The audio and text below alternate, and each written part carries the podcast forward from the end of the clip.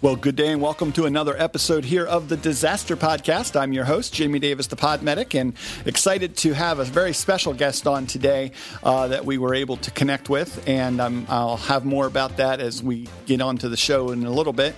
But uh, first, we have to bring in my co host, Sam Bradley.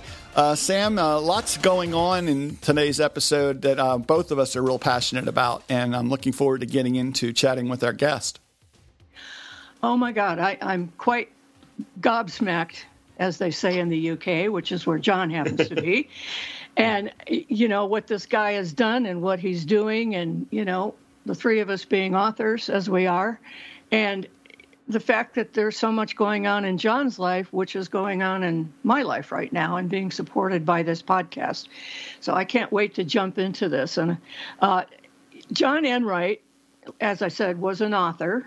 Uh, the best I can tell, he's written about 12 books, so we're going to talk about those in a bit. But I really enjoyed his history. He's worked in over 40 occupations, ranging from grave digger, cocktail barman, tree surgeon, professional poker player. Guy sounds like James Bond, and currently employed as a government transaction transactor covering major infrastructure programs. But he, he's ridden a British Army motorbike across India to support several children's charities and worked in a mental health facility, facility in Manhattan. So, and, and the thing we really want to focus on is if none of that was fun. But for 30 years, he's been transporting medical aid to Romania, South America, and into Bosnia during the war. And he's still engaged in that. So, John, you're just you're just magic. I don't know what else to say. Uh, well, I'll say first of all, there's that I'm. I'll use the English term. I'm gobsmacked to be on this program. It's a great honour, uh, considering that the you know the guests that you've had before to be in such company. Um, but yes, it's it, it's delight to be here. Um, yeah, my my life has been quite colourful, shall we say? Um, bit less so now. Uh, a bit older in the tooth and I judge myself as a as a dinosaur in terms of the aid work. But I'm kind of t- still in touch of it. Although, to be honest, I wish I wasn't. That there was no need for the likes of us to be involved in things like this. Uh, but nevertheless, you can't you can't turn your head away. Yeah, you know, something that you wrote really resonated with me. That you know, these things always go full circle when you think something is is fixed and it's not it just comes back in another form. But, you know, let's talk about some of the things you've done in the past. I, am quite fascinated by that, especially some of the humanitarian work that you did during the war. Can you talk about that? Uh, yes. Um, what happened was is that I originally I started off that um, when the Soviet Union collapsed and the Iron Curtain fell down, it kind of exposed a multitude of sins for the regimes that were there. So originally, I helped out in Romania, and that was setting up like you're helping to renovate buildings to be children's uh, hospices, unfortunately, because AIDS was prevalent in Romania, even though the authorities didn't wish to uh, face it. And in fact, they wanted to keep that very much hidden uh, because they were looking for investment, uh, particularly from the West. Um, but due to my experience then, that when uh, Bosnia started to erupt after, you know, in the Balkans, um, again, I was kind of like asked, could I use my expertise to get trucks together? Very difficult. And in fact, some of the things then that I did then, I would certainly not recommend anyone to do now. And that was because it was it was pretty much disorganized. Um, NATO hadn't been involved, the UN hadn't been involved, but ethnic cleansing had already started. And we knew that towns were being bombed and were being cut off. So a few of us got trucks together. I recruited uh, people of various skills, from mechanics, um, you know, to drivers, and I, I, could drive anything myself. And then a lot of um, uh, specialist support, which I know that you um, you know, you highlight uh, and the need for that from doctors and nurses, and and to get those people to where they were needed. But as I say, we were very much, you know, kind of a ragtail mob. You know, it was very much like wacky races, trying to you know get all these vehicles together and getting out there. Um, um, but we got through. Um, but it was perilous. Um, had to go through, you know, like to places like Mostar, past Srebrenica, Srebrenica. Um, you know, places like Sniper's Alley went back and forward uh, with the aid, and the aid was a target. You know, like it was, you know, by by hostile forces, many of them mercenaries who were attracted uh, to Bosnia at the time for the war. Many of those that were kind of like unemployed, um, you know, in terms of like with the fall of apartheid, South African police, you know, were out there. You had members of the Mujahideen, uh, Chechnya, you know, the early days of, you know, l- learning about, you know, warfare and using it as a kind of training ground. Northern Ireland. So you came across some strange characters, but we recruited our own uh, kind of like, you know, like a assortment of what I call rogues um, of various uh, talents uh, to get that A through. And you know, we, we had our near misses, but we got every single item through. But it was it was perilous, um, you know, to do something like that. And we were all volunteers. Um, but as I say, I wouldn't recommend anyone to do anything like that now, because as I say, now there are organised. Um, you know, in the UK, we've got Disaster Emergencies Committee appeal.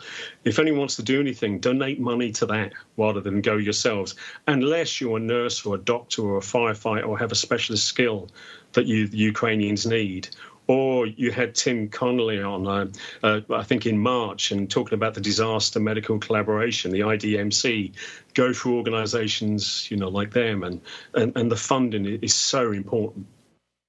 Well, thank you for mentioning IDMC because that's what we're doing. And they you know, we're associated with a number of other NGOs that have boots on the ground right now, but they're part of a larger structure and there's some safety in numbers, you might say. And, uh, you know, that's the important thing. But, you know, Jamie knows that we, no matter what the disaster, we always discourage people from self-deploying because you're you're just out there on your own. You don't know who's going to support you.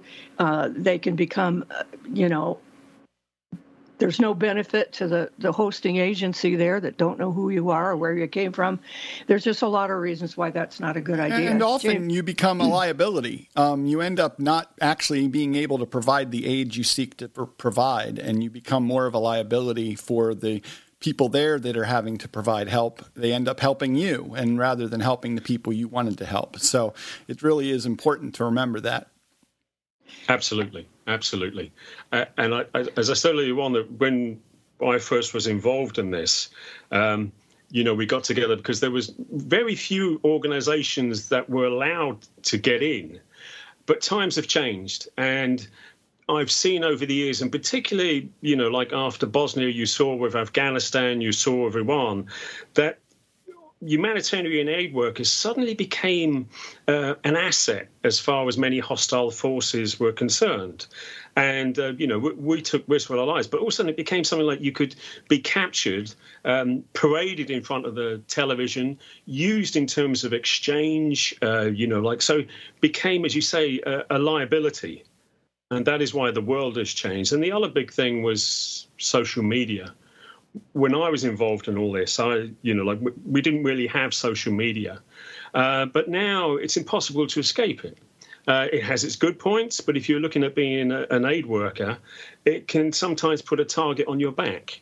And that has been seen in certain countries where people have been, I think it happened in Afghanistan, the Taliban were able to plot the movements of certain people moving. And even now, I'm very sensitive, even the, the limited uh, amount of work that I'm doing now in the Ukraine, never post anything of the, you know, like usually of the where the aid has come from, where it's going, um, the people that you meet. You never know that you might open them up to a cyber attack. So I'm incredibly sensitive uh, to all this, but that's mainly because I've seen what's happened in the past. Oh, you're absolutely right, and that's something we're very sensitive about. Um, you know, we certainly wouldn't want to put any any of us or any of our cohorts in, in any kind of danger. So we're very limited to what we put on social media. So, John, what you know, what inspired you to get involved in humanitarian efforts, even back in Bosnia? Well, I think what happened with me was that um, Romania, uh, and as I say, you know, when the Iron Curtain fell, all of a sudden, like people were shocked about what was, you know, like what was on Earth. And with Romania, for example, when we saw the film of, you know, the orphanages, and you know, like that, you would have six, sometimes eight children crammed in a in a metal cage cot Um, some of them, you know, and I saw when I when I went out there, you know, like that some were, were tied to the to the railings, and you know, in the and you know, and the stench and the illness that you would see there. And so, but originally I was asked, could I just simply get some clothes together? And I said, Well, I, will do that if you can convince me that that is exactly what the Romanian charities need. And we got back and found out well, actually they didn't really want clothing. They wanted um, medical supply, supplies, nothing out of date or anything else. They wanted proper stuff. And the other thing was needles. As I say, AIDS was prevalent in the in the in the hospitals because the same needles were being shared. So that was one of the big things. But but like all these things, all of a sudden something happened. And that was when I collected the material and got some friends together on this. Um, all of a sudden, I, oh, well, I've got all the material. Uh, what next? Where's the trucks? There were no trucks. So then had to get the trucks together. Then recruiting the co-drivers. But went out there, we did some good work uh, then. And then later on, you know, that carried on for a while. And then with Bosnia, then as I say, you know, like then you really saw what was needed. And it was like learning the hard way that there was no point doing any of this unless you knew that there were people at the other end, uh, that they wanted this, uh, that it was organized, and in a way that you were hoping that you would be made redundant. Uh, like, for example, now, once you get to the border, the best thing is, you know, in many cases, if the Ukrainians can take uh, the supplies that you've got, you know, apart from those with medical expertise who will go into Ukraine, which is essential, and, and firefighters that are able to help. So that was really how I got involved, and uh, it was incredibly dangerous, but met some amazing people along the way. Um, you know, and it really did, you know, even in the height of war, you know, like that sense of restored your, you know, that cliche, restoring your faith in humanity. And I've seen that now in in the Ukraine, uh, you had uh, Dr. Kasia Hampton, I think, that was saying uh, a couple of months ago that Poland had taken in one and a half million. Well, that figure now is over three million, uh, half a million in Warsaw alone. What the Polish people have done, and when you talk of heroes, I would put them alongside the Ukrainians, is phenomenal for what they are doing at, at this very moment. Yeah, Kasia was involved very early on, and you know I've been in touch with her, and, and she's going to be spending more time back there.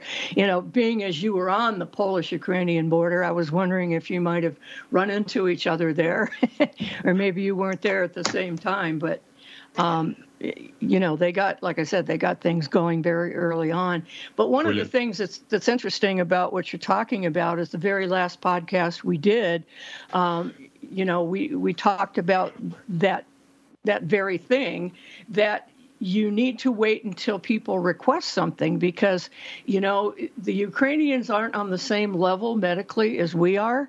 And if we mm. send them something they're not familiar with they're just not going to use it which is a shame. So uh, you know if we do that we have to send the appropriate training along with it. Right Jamie? Absolutely. And I'm curious you know John what kind of things you found that the Ukrainians needed from your deliveries? Um, what what kind of prompted you to to send the first load of equi- or medical equipment and supplies over there? Well, in this case, it was very different for me because what happened was I was contacted by groups that were already heading out there that had medical equipment. And it was really, you know, like in terms of like with crash vehicles uh, to renovate those and stocks being down. So I got a call to say that some of these were having problems in Poland. So I flew out there and my job was to try and help get those stuff to the border. Another thing that hit, obviously, was that some people were struck down with COVID so you know, got out there and there was a you know, drivers couldn't do it. So it was like then jumping in the vehicle, getting it to the border, getting it to the right people. But then we had other problems as well. You know, like on the other side, you know, vehicles that we thought were going to turn up were had to be diverted uh, to Donbass because of the change in, you know, like Putin's plans in terms of like giving up in terms of the attacks on Kiev and then going more for Donbass and trying to see if those regions. So mine was a lot less involved in terms of Ukraine this time, whereas with Bosnia it was like straight from start to finish, be there, you know, in terms of like the renovation of, you know, of like hospitals, orphanages, you know, on that. But basically it was trying to shadow, you know, ask to shadow some of these and get them through, get them up to the border, get them across. Well, it's funny because when you mentioned helping stranded aid trucks across the border, I was envisioning you, you know, digging into the motor to fix things. I wasn't entirely sure what that meant. no, it was shocking. But I had to recruit some uh, mechanics out there and some very, uh, you know, one particularly interesting character that I was warned was not very friendly, and in fact, he barely spoke to me. But he was a fantastic mechanic, and I remember at the end we worked together on one vehicle on one evening, thought it was amazing, and then. You know, as I stood back, you know, and just to say, well, you know, like I got my Polish phrase book out, was about to thank him, and then turned around and he was driving off. So you do meet some interesting characters on this. Uh, but nevertheless, that was it. So I'm, I'm, aware of my shortcomings when it comes to vehicles. I can drive anything, but a bit like Oddball in Kelly's Heroes, I'm not quite sure how they work. Well, it, it should be interesting, you know, maybe when, when one of your next books will have that guy in it. Because I guess what you've written so far has been uh, some of those journeys and some of the people you met along the way, very much like mine are.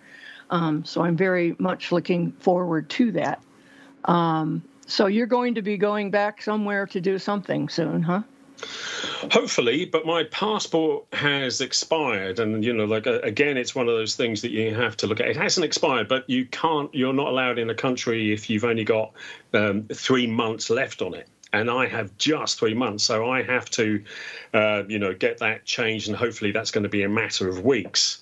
And then if my family approve, you know, my wife has been fantastic. Uh, uh, so my boys, although one of them is only 10 months, so he doesn't say much, but I'm sure that he's nodded and approved what I'm doing. Um, so there'll be more of that, you know. Unfortunately, I, but I really hope that when I do get my passport that the war is over. But sadly, I don't think it will be. Yeah, not for a while. That's kind of what we're assuming as well, unfortunately. Yep. So let's talk a little bit about the rogues, the benevolence of rogues. I was I was hmm. reading the the notes on that up in up in uh, Amazon. Um, so you use some of the, the some of your characters are people you actually worked with, correct? Benevolent of Rogues was an interesting one, but yes, I mean, what happened was I'd met, uh, I'd lost two friends many years ago, and I met their children probably about 14, 14 years later. And I was stunned that they didn't know anything about what their what their parents had done, and they had a very kind of dismissive view of their parents. And I thought this isn't right. So I I always collected stories, anecdotes, kept them in a huge scrapbook, and I thought, no, I'm gonna. And everyone always you say to me, when's the book coming out? And I said, well, no, it's only for my own amusement. You know, they, you know, I'm quite a private person. But I thought no, and I wrote the benevolence of rogues, changed some of the names, the position, but it, it talked about kind of a rites of passage, all the mistakes that you make, particularly as a young man as you grow up, uh, which I did. Um, and talked about then about you know the rogues that I met, the characters, um, you know, that, that, that helped me in all the relief work I did. And, um, you know, some, you know, they, they came from all aspects. Uh, I remember there was a paper and it did a story on me and it said aid worker recruits uh, gangsters and henchmen. Uh, didn't do a lot for sponsorship. But at the time, you know, like in terms of the, you know, it was very difficult to get into some countries, but some characters helped me. And I remember being, you know, like virtually lifted off the street one night um, by, you know, and thrown into a car in London and taken to see this um, crime lord. And I thought, I don't know what I've done. You know, I did clean living. Uh, but um, it turned out that his wife, um, uh, had seen what had happened in terms of you know the insulin that there was a lot of hospitals that insulin and she you know where, where it was gone you know like and there was children you know like who were going to die you know amputations uh, and that and uh, he said i you know like I keep this quiet. I don't want anyone to know. They'll think i'm weak um, but he managed to get some of the, you know, like the the money together for fuel and that to get across. So you met some interesting, and I I wrote those stories in benevolence, and then later on people said, well, that's that was some. Are you going to write anything else? And I thought do you know what? I'm gonna. I think I will. I enjoy this. I thought writing, you know, is, you know, it was very therapeutic and great fun, and I enjoyed writing, even though I have dyslexia and word blindness, but I have some good editors. Uh, and then I thought of moments in history um, when what were the rogues that I knew? What would they have done, for example, in the 1930s? and I wrote um, a, a, thriller, and it was called um, Churchill's Rogue, and it was kind of shortlisted for the Wilbur Smith Awards. Uh, and it was based on what those rogues would have done, but based on a, a, an amazing man called Sir Nicholas Winton, who set up the kinder trains and brought a lot of children just before um, the the Nazis' invasions of Poland and and got those children out. And it's a phenomenal story.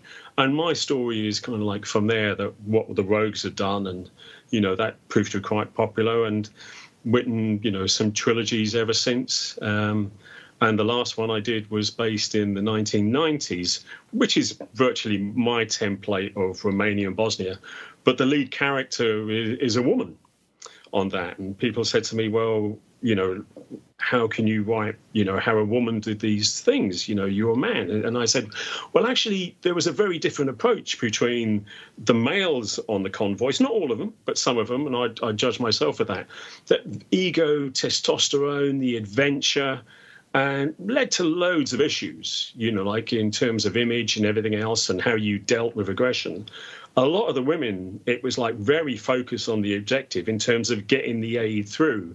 So that's why it was a very challenging book to write. But it was based on the the women that I knew uh, through the convoys and how they reacted very differently uh, to the likes of me. Well, and, and that character is Irish, which I find interesting because I'm part Irish, and I my my lead character in my books is a male, so I've I've gotten the, the same comments, and of course Jamie he, he, writes fantasy, so eh, his characters can be pretty much anything, right, Jamie? Oh, right. Yeah, well, you know, just they just need to have a voice and a brain. I'll I'll, I'll write anything. but he has fun doing it.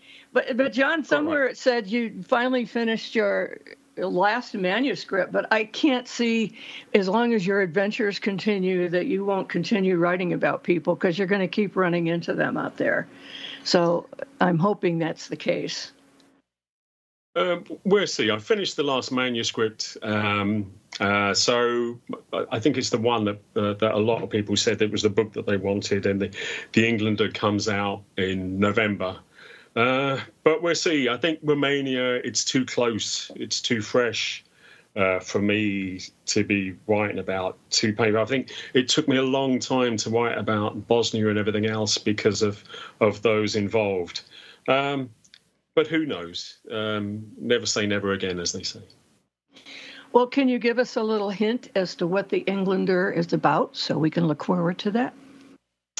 The Englander is a very different uh, thriller. As I say, it's it's it's um, it's a one-off. It's it's an offshoot of the Lenka trilogy. As I say, Lenka, it, it's basically her her development, what she learned. She's in Heartbreak, which is uh, and by the way, I must mention Kelly Wren, who's you know head of Spectrum Books, because she's she's turned the books and her team into audio books, and they're you know very successful. And it, it's based on this woman who sees what happens in Romania. She's um, an unworldly uh, teacher in a in an orphanage in Cork, but she wants to do something. Not quite sure what, but she wants to do something. And it talks about how you know she learnt the hard way in Romania. Uh, you know, like she fell in love. Turns out wasn't quite the person she thought was, he was, uh, and then plots the work she did. You know, like her, her missions in Bosnia and then later South America, very much like my own. The Englander is an offshoot. It is based on her brother that she never knew uh, she had, and there's a lot of you know he's he's a damaged character. Um, you know has, has, drunk a lot and you know like but also has been involved in aid convoys you know the, the uh, but he loses his daughter he didn't know he had a daughter and virtually as soon as he finds her he loses her and it is that tale about how he turns on those that um, that led to a murder, and it's very much taken on the mercenaries who, um, you know, make their money, you know, like who who seek war, and it's his, you know, like turning the tables and facing them that have t- taken everything that you know that he loved, and those mercenaries are based very much on the ones that that I met, uh, particularly in Bosnia. So again, it's not the template that you know of where I went, but it's you know like for the Lenka trilogy, um, but it has the characters that I met, you know, like some unsavory characters as well as good characters, and they are in uh, The Englander. And as I say, hopefully, you know, it's going to be a, a powerful thriller. I think it is. I'm biased. yeah, you have to love your own writing, right? Absolutely. Well, you know, it's funny because so at least that trilogy is at, uh, somewhat, if not completely autobiographical, even though the characters have changed, as were mine, because I I started just keeping notes on some of the adventures I had, and that turned into a book also. Mm. Um, but you've also written a humorous play and a book on writing, correct? Yeah, the, the, the play is it's a very short play. It's not really a play at all, you know, like, but it's based on a an interview between a, um, an author and a critic, and very much based on my own experiences, which were quite painful, um, but in a humorous way. And um, I remember that when the play came out, you know, that the um, a teacher contacted me and she said, "But I've never seen anything like this before because you actually talk about writing and you've even talked about grammar." And spelling. She said in in a way that is quite funny. She said, "But would you mind if?" Um, you know, if if I did this for the for the school, if we did it as a, you know, we enacted it as a play, and I thought that is a fantastic compliment. So I did it as a kind of screenplay form, and it's taken off since. But it, part of the thing is it's a humorous uh, story, very much tongue tongue in cheek in some cases, but it's also, you know, like something out there about trying to deal with criticism, because you know, like I, I I've seen it, you know, in terms of my writing uh, you know, like the, you do get, um, you know, trolls. Although I often say that if you, you know, if you if an author doesn't have their own army of trolls, they've never really written anything of interest. Um, and I, I, you know, and I, have got an army of them, and it was trying to look at that, and it can be demoralising. And um, I wrote that play, and I remember um, uh, a painter contacting me afterwards, an artist, and he said I read that, and he said, and I loved it, and I said, well, I'm glad you liked it, and he told me his story and his wife had um, committed suicide, and all of a sudden he got people, you know, blaming him for it, and they, you know, but using his art and saying that his pictures had destroyed her. Complete nonsense, you know, like she was a big fan of his work, and he'd given up art. And I thought, well, this is, you know, like the critics. There's nothing wrong, you know, with the critics, but when you get that kind of like, um, you know, like dangerous personal criticism that is really out to destroy the artist and it's part of that about how to deal with it and like you know so it, it, it's it's been quite popular it's tongue in cheek but it's done in a humorous way gives an insight to writing but at the same time it's like you know helped you know some people are contacting me and i remember that artist came back and said oh, you know i've taken i've taken up my you know my paintbrush again. I've i've gone back to canvas. And that's rewarding because you know for the three of us when we write we know the enjoyment of it. And isn't it wonderful when somebody says that they love your book? But when they come back and say, well, actually, it made a real positive change, is just fantastic. Exactly, and and I've really loved some of the reviews I've gotten. But but Jamie, I doubt that anybody could have any kind of serious issue with your books. oh no, you know I I, I say I say quite fun. often that that you know you, you, haven't arrived unless you've been trolled. Um, I think nobody trolls unsuccessful work. So if you've got a troll, it's a sign that you've done something right in my book. I feel as if I've been knighted. I'll have to, and I will read your books. What would you recommend? One book for me. Um, I would mind? say start with Extreme Medical Services. It's a story of uh, paramedics who take care of supernatural creatures, and it's an idea that came to me in the back of an ambulance in the middle of the night when I was transporting patients back in my days as a paramedic, and uh, so uh, uh, that would be the place I would start. Brilliant, Sam. Uh, my first one was under, and it's it's part of a six book trilogy, so that's a good place to start. Uh, it's under McKenna, yeah, McKenna Sinclair. Okay. And it's it's called Odyssey: Partners of the Phoenix. Right. Kind of a long right. title, but. Right, I've got that down. Uh, that, I, I, that's a that's one of the books that has a lot of the folks that I worked with in a lot of the situations in there. Brilliant. It brings. It, it, I, I, always find it, it, brings texture when you when, when you've got yourself in the mind of someone. If you can create the character that you can, Jamie, you know, and, and obviously, you know, so we have to create characters, but very much I see the character in my mind, and I, I know how they, you know, how they talked, you know, and how they moved, and uh, you know, getting into their skin when you when you create a world but if there's someone in that world that you know, as long as you're being, you know, like, um, you know, re- re- respecting them, then that that really does help.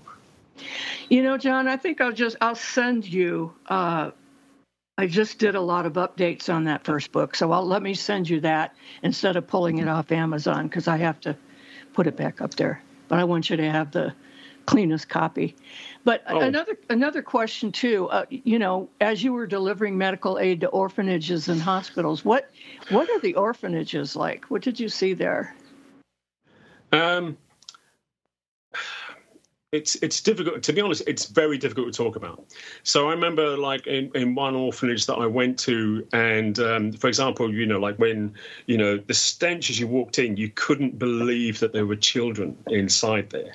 You hoped it was abandoned and as you walked in, silence, and you thought, oh, it is abandoned. And then you turned into the ward and you would see it was packed with children. But there was no noise, you know, like it was just these open mouths and, you know, wide eyes just looking, you know, like at this, this strange. I remember I tried to do something and I went into the kitchen and I just thought, no, I've got to clean this. Um, and it was just picking us up, and I started cleaning. And I remember all the kids were having their their fit, and I thought, no, I, I need to make them laugh. And um, you know, humor is very important to me, even in the the, the you know like the, the, you know the benevolence and everything else. Humor is a big part of it because it helped me get through things. So I took my socks off, put them on my hands, bent down behind this hatch, and I started to do a puppet show for these kids. And then, but nothing. And I remember I just thought, oh, I thought there might be some reaction. And then I, I, I raised myself, rose, and looked at them, and they'd never seen anything like that. There was no laughter. Um, and that was heartbreaking. And then when I went to an official orphanage, uh, in, in Bucharest. And as I say, the officials didn't want anyone to know that you know to know anything about this because many of them were actually part of all this under the previous Ceausescu's regime. But the smell of disinfectant was incredible. And I put my hand on the wall and burnt my hand. And it was the other extreme. They had thrown disinfectant everywhere, bleach everywhere to try and clean it all up. And you thought, there's children here. So that was some of my experiences. And as I said, to see some of those, you know, children in their own excrement and urine and bedclothes that hadn't been changed, uh, hardly any staff there, uh, you know, but then who would want to work there? Um, and that was was heartbreaking. It was the fact that it just made you angry that at the highest level that nobody wanted, you know, that this was all being covered up. Uh, and as I say, that was one of the things that was highlighted with the, the fall of the Soviet Union, and and then later on, you know, when you you saw as well, and that you know, like, and the fact of having to help renovate a building, not just to be a children's hospital, uh, but to be a hospice for children, because there was no no future, but you just thought in the time that they've got. So yeah, that they were tough times. Well, that would be a book that would be too hard to write. I can certainly see that. And mm. and how do you get something? You know, you got you have to find something positive in a situation like that, and and I, I don't know where you'd find it. Um, that's. But sad. we did. We, I say one thing: we we did good work. We we helped set up, you know, like um, hospitals. We renovated the orphanages, made life a little bit easier. Um, we exposed many of the. Um, you know, not, not, just the stories what had happened, but some of the what I call criminal elements behind it. And I had my clashes with some of them, um, which I don't regret. But it's certainly not something that you would encourage, like for anyone, you know, in these days as an aid worker, uh, to be doing, um, you know, for that. But yes, you know, we were we were the roguish natures. We were the ones that would, you know, get across the board. I'm, you know, and I'm, but so many incidences where I remember on one uh, border where there was six vehicles that had come, German vehicles, and they were 18 tonners, uh, medical aid, and we just had like I, I remember I had like this uh, eight tonner. Um, uh, with, with, insulin, and um, we were told, right, you're not going forward. There's been a new stamp that was required this morning, and I was going, well, no, we're, we're not going anywhere. We're going across But one of the saddest things I ever saw were those vehicles suddenly start to turn around. And I remember pleading with the drivers, "Don't go back." And they were saying, "Well, no, we've been, t- you know, we we have to do, we have to go back. You know, like we have to get this, we have to get this stamp." but we won't be coming back because we're volunteers. We're going back to work. And that was one of the saddest things that I ever saw. Uh, we didn't move. I had an Australian with me that I didn't know that well, but he took his frying pan out, started cooking sausages. I'm screaming at these border guards and having guns aimed at me. But he just, he was a pacifist, cooked these sausages completely through the border guards, and so much so that he offered them the sausages. They kind of didn't know what to do started eating the sausages and and lo and behold, actually let us through. So there were some stories where that kind of like that we stood up and we moved forward and we tried because we knew what was at the other end and we knew we couldn't fail. Oh my God, I love that. The Aussie and the sausages. That's yeah. that's it was beautiful. incredible. It was incredible. Yeah. Well, as we get close to wrapping up here, you, you, sent us some photos that you had about visiting the memorial to the Jewish families who died in the Warsaw Ghetto during the Warsaw Ghetto uprising. Eh, you know, can you share that experience? Well, I think on that that it really brought home to me. I mean, I you know like the you know knowing you know kind of like um, you know, kind of a, an amateur historian in the way, and just looking at what happened with the Jewish families that were trapped in the Warsaw Ghetto. Um, you know, there was the Warsaw Uprising, and then the ghetto. Uh, you know, and you know, just just and you know, and they knew that they couldn't win.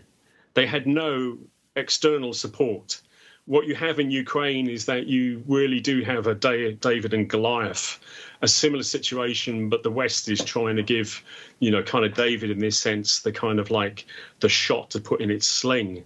Um, you know, like to try and defend themselves. But with what happened in, in Warsaw was that I think that, particularly with the ghetto, is that they found out what happened about the concentration camps, and they knew that they couldn't, you know, like win, but they fought and the Nazis, you know, like winged the city, leveled it.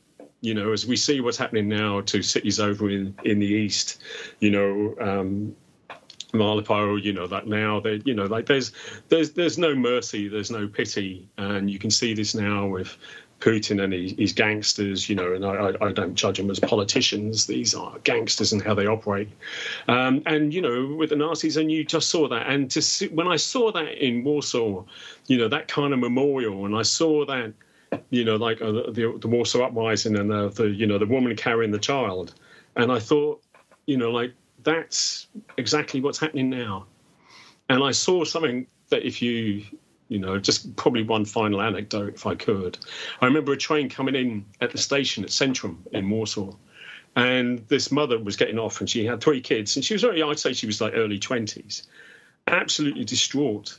And I was talking to someone trying to get some papers, and she had her three kids around her, and you could just see that she was trying to keep it together and had keeping it kept it together for those three children. But you knew that she'd left probably a husband behind, a partner, you know, her family, her friends. Um, had no idea what was going to happen to them.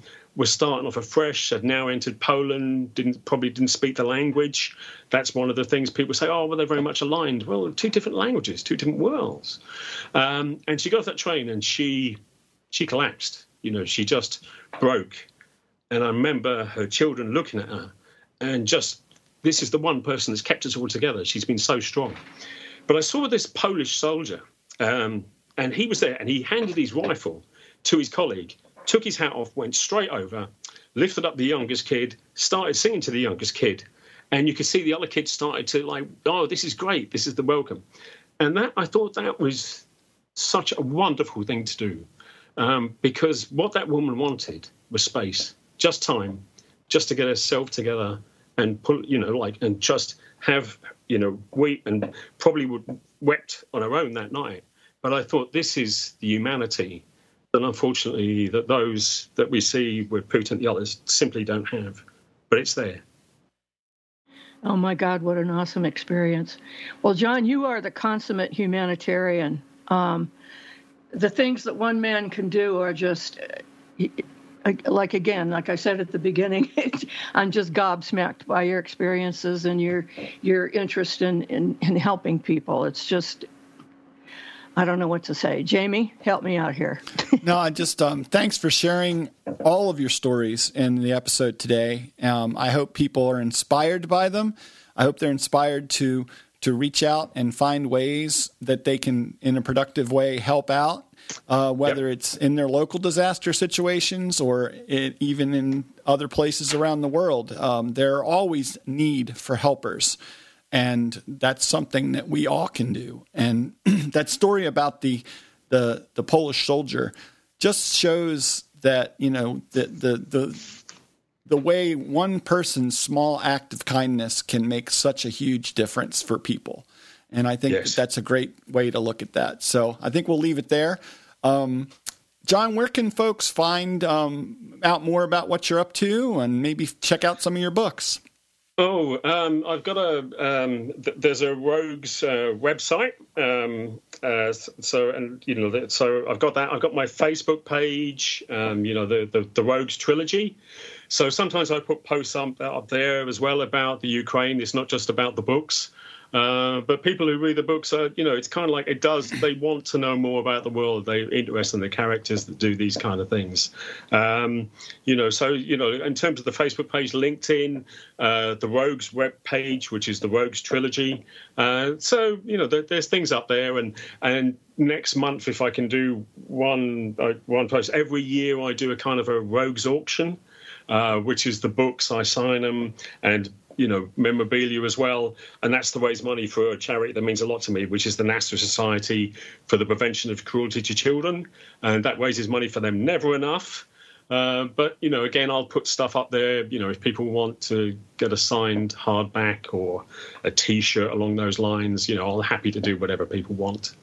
So that's where they can find out bits about me. Fantastic but there's not too many people not too many photos of me because I say I'm old now. Not easy on the eye. That's all good, and I'll make sure we share those links so people can um, click directly from the website over there and from our Facebook group as well. So we'll make sure people are connected to you there. Thanks so much for coming on today.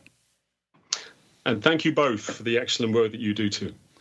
Real quick before we wrap up, I just want to thank Paragon Medical Education Group for their continued sponsorship of the show. You know, Dr. Joe and the whole team over there are able to provide you a customized uh, educational experience for your responders wherever your jurisdiction might be, and that's internationally. So if, if you want to bring in Joe to cover a clinical topic or a specific disaster related topic, uh, just definitely reach out to them at paragonmedicalgroup.com or over at paragonmededu on Twitter. And also, you can connect with them directly from the disasterpodcast.com page as well. Um, Sam, where can folks find you? Well, probably uh, sitting in a chair reading John's books because I hope I could find time to do that. Other than that, you'll find me on social media under Sam Bradley or Sam Bradley 11 in our disaster Facebook group, Disaster Podcast Facebook group, which I hope uh, John will take advantage of, and on the disasterpodcast.com website. How about you, Jamie? Well, you can find me under the handle Podmedic in most social media locations, um, as well as um, on our disasterpodcast.com page, uh, website, and um, our Facebook group as well. So please uh, catch up with us and friend or follow us over there. Um, I'm so glad we had John on the show today. Uh, so we, we want to remind you all that if you are connected with someone who is doing some amazing things in the disaster response or humanitarian response community, um, put them in touch with us. We'd love to have them on the show and highlight some of the things they're doing around the world or in their communities. Be great to chat with them. Sam? Absolutely. And John, we'll definitely have you back again. And, and wherever you go from here, uh, please be safe and uh, we will talk to you soon. But in closing, John Enright, or John Wrighton, as he may be found on Amazon, get to know this guy. Um, he's my new hero. So thank you, John. Oh, thank you. Take care, both of you.